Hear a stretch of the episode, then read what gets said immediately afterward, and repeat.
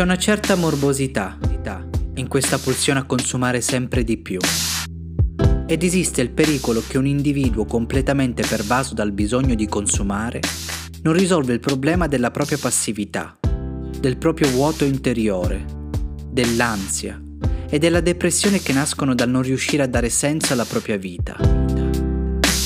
L'Antico Testamento afferma che il peggior peccato degli ebrei è stato di vivere senza gioia nell'abbondanza. Io temo si possa affermare che anche oggi, benché si vivano molte esperienze piacevoli ed eccitanti, si provi ben poca gioia in tutta questa abbondanza. Anche il concetto di felicità è legato al consumo. Se volessimo affrontare il tema da un punto di vista filosofico, dovremmo risalire all'essenza e alla psicologia dell'illuminismo se però oggi chiediamo a una persona che cosa alla fine la rende felice, la risposta sarà che la felicità è potersi permettere tutto quanto si desidera.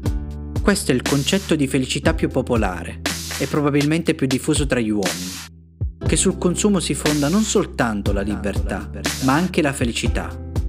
E l'unico ostacolo su questa via è di non possedere denaro sufficiente per consumare tutto ciò che si vorrebbe consumare.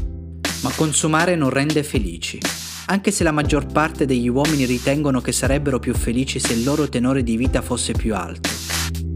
Molte inchieste, ma anche un semplice sguardo intorno a noi, dimostrano che così non è.